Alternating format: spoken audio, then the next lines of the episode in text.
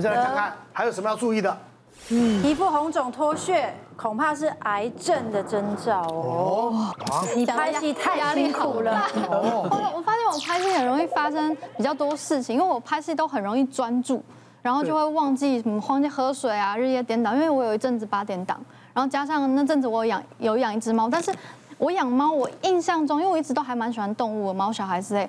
都没有什么过敏，那那那那阵子可能是因为日夜颠倒，然后我没有喝水的关系，我就开始出现我手上就我记得这边就一个圆形像钱一样，正就是钱币的红圈圈。然后那阵子我还想说应该它会自己会好，然后就没管它。然后后来等到没那么忙的时候，我去看了一下医生，然后跟他讲，他说哦，这是你免疫力系统低下。然后我说你是不是没有好好睡觉，一天要睡八小时？我说 不可能，太奢侈了。或者我一天待两个两个小时三个不行。你这样什么东西都会坏掉，然后就他就说这个也是后来开类固醇给我查，但是我现在目前还有一个很大的困扰就是，呃，我前一阵子它是偶发性的，就是可能两三个月，我觉得有点像季节性，我跟蛇一样会脱皮，但不是身体，是鼻子，就是我鼻翼两侧我可以撕一整片，就一整片大概一公分左右的一个皮完整的，然后在化妆师看到我就会有点崩溃，就是因为那个地方我怎么上妆它都会掉。嗯，然后但是我还不知道那到底怎么回事，因为其实它一个礼拜左右它就好，我们就觉得啊没关系。然后后我现在这边也是眉毛会有一点脱屑，然后去看是脂漏性皮肤炎，那我好像记得脂漏性皮肤炎没有。没有那么容易好，因为我一直会复发这样的状况，就好像在等一个几率，说，嗯，突然又发了，那不知道怎么治，因为大家都会说一直擦类固醇，然后对身体不好，然后我就会想说擦好像有一点好了，然后就不擦了，然后就不知道该怎么办。其实不是皮肤就只有皮肤的问题，也是有可能会有潜藏的肠癌风险增加。这件事情不是在吓大家，看到皮肤怎么样我就直接觉得直觉说我肠子怎么样，是说这也有可能相关，所以千万不要轻忽它。像我之前有。有个三十几岁的女性病人，她是来开痔疮手术，开完一两个月后，其实各方面的症状，那就应该说伤口恢复的很好，那各方面症状都很离奇。她就告诉我说：“ 哎，她怎么一直拉肚子这样子？哈，然后刚开始先怀疑说会不会是软便剂吃了以后的后遗症，拜托你软便剂是一两个月前吃的嘞，现在都没在吃软便剂。然后再来又怀疑说啊，是不是痔疮手术后让我一直拉肚子？我动的是你肛门口，没动你肠子，所以一定是不是这个关系嘛？然后后来呢，她又起了疹子，你知道吗？然后起了疹子之后，她又想说。”这个起了疹子再带肝肝癣，这个会不会你术后药物引起？对啊，那一个多月前吃的怎么会有关系呢？然后病人就非常的焦虑。后来我听听，我就觉得，哎，你这个拉肚子的频率听起来不太对哦，感觉一天会拉到六七次、七八次。那我本来就知道他本来就有点肠燥症状，可是好像次数没有那么多。然后后来他自己又怀疑说，那会不会是他最近打疫苗？反正你看起干癬啊。然后后来我就说，你不要瞎猜，这两件事情看似不相干，但我们医学上都说，如果你可以。找到一个原因来解释，这个故事可能就凑起来，它就是对的。我们要去探案，所以后来我就说，你这样子一拉肚子不对，你要不要做个大肠镜看看？就做了大肠镜之后，发现它是一个溃疡性的大肠炎。哈，溃疡性的大肠炎跟克隆氏症这个东西归类是我们发炎性的大肠疾病，就代表说你自体免疫哈，自己的那个自体免疫细胞会攻击你的肠子黏膜，造成一个一直慢性发炎。那一直发炎，它就一直拉肚子。那一直发炎，一直自己。攻击，所以皮肤有一些表现就是干癣跟起这种疹子，所以这件事情可以用一个疾病来做解释。那溃疡性大肠炎，它因为反复的发炎，所以大肠癌的机会是一般人的两三倍。所以这种东西就是没有办法猜，之后可能就是要用一些免疫抑制剂，规律的去做治疗跟控制，然后要比平常人更呃勤劳的做大肠镜，然后跟做身体的检查。像我之前就曾经就是嘴唇，我也不知道为什么，就有一段时间在就走路的时候就觉得奇怪，为什么我好像一直会去抓嘴唇，然后就发现。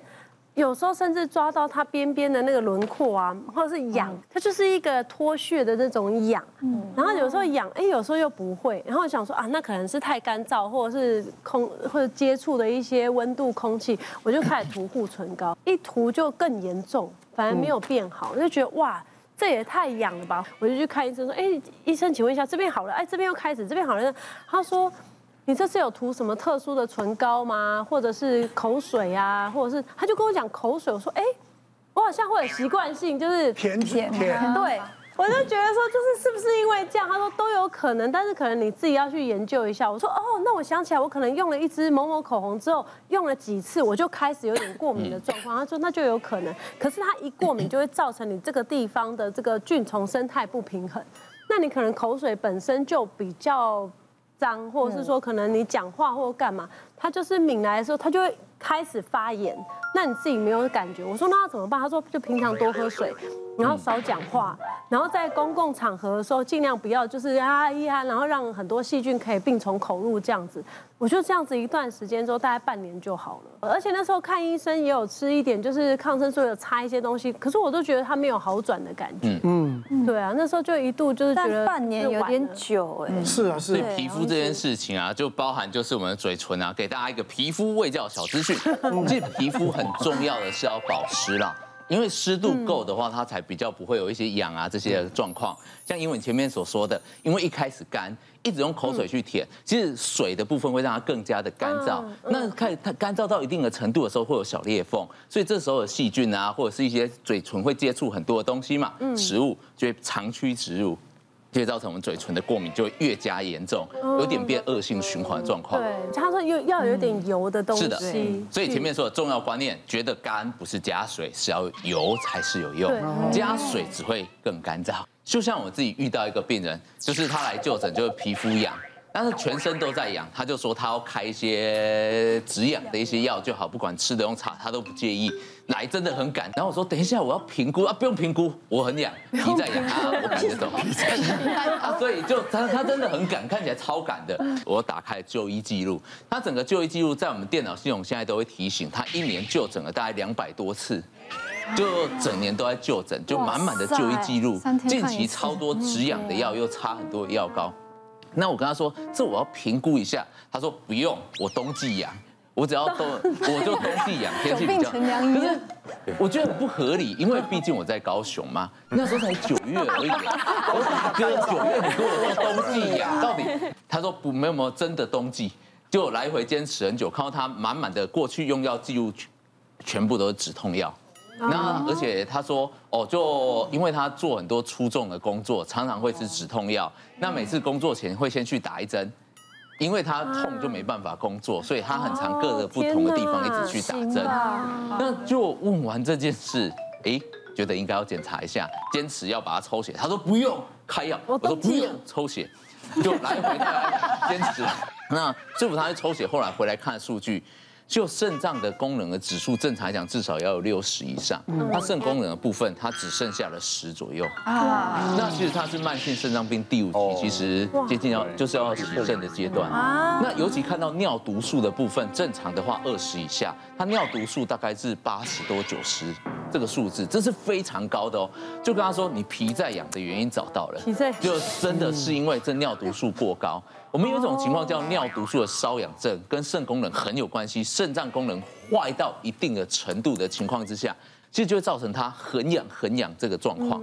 所以跟他说就是这个原因，而且毒素这么高，你真的要去洗肾的。就他就说啊，有这么严重？对，就是有这么严重。所以也要提醒大家，有时候皮肤真的一直在痒，尤其是痒的状况很明显的时候，不能真的只是觉得。单纯皮肤痒了，有时候也是要注意一些其他的状况。我要看地方了，老外啊，为什么老的会这样？太太干燥，真的太干了啦，对不对？你看他们有时候三十几岁、四十几岁，那个那个皱纹就出来，因为太干燥。对啊，所以日本是日本马上就是老了十岁那一种，在日本那边会这边会整个很干很干燥。是啊，像这个皮肤真的跟免疫力很有关系。像我自己的后脑勺，如果我压力很大或者没有睡好，它就会长很像青春痘那样，又痒又痛，然后有时候还会脓泡。中医师刚刚讲那克隆是疾疾病呢，我大学学姐就是这个疾病的患者。然后你就会看他，就是说，哎，要考试之前，他就特别会拉肚子。然后呢，他这种人好像皮肤都很白，可能循环也不太好吧。然后他的皮肤就会长疹子，就是全部都是这样子，一颗一颗红疹这样。然后，然后呢，那个脸也会脱屑。然后，但是考试考完，他还是继续拉肚子，没错。但是这个皮肤就会好一点。嗯，所以真的，这个皮肤，因为我们大我们的肠道也是一个很重要的免疫器官，很多淋巴结在那附近，所以这个皮肤真的很暗示很多这个免疫系统的问题。别忘了订阅我们的 YouTube 频道，并按下小铃铛看我们最新的影片。如果想要收看更精彩的内容，记得选旁边的影片哦。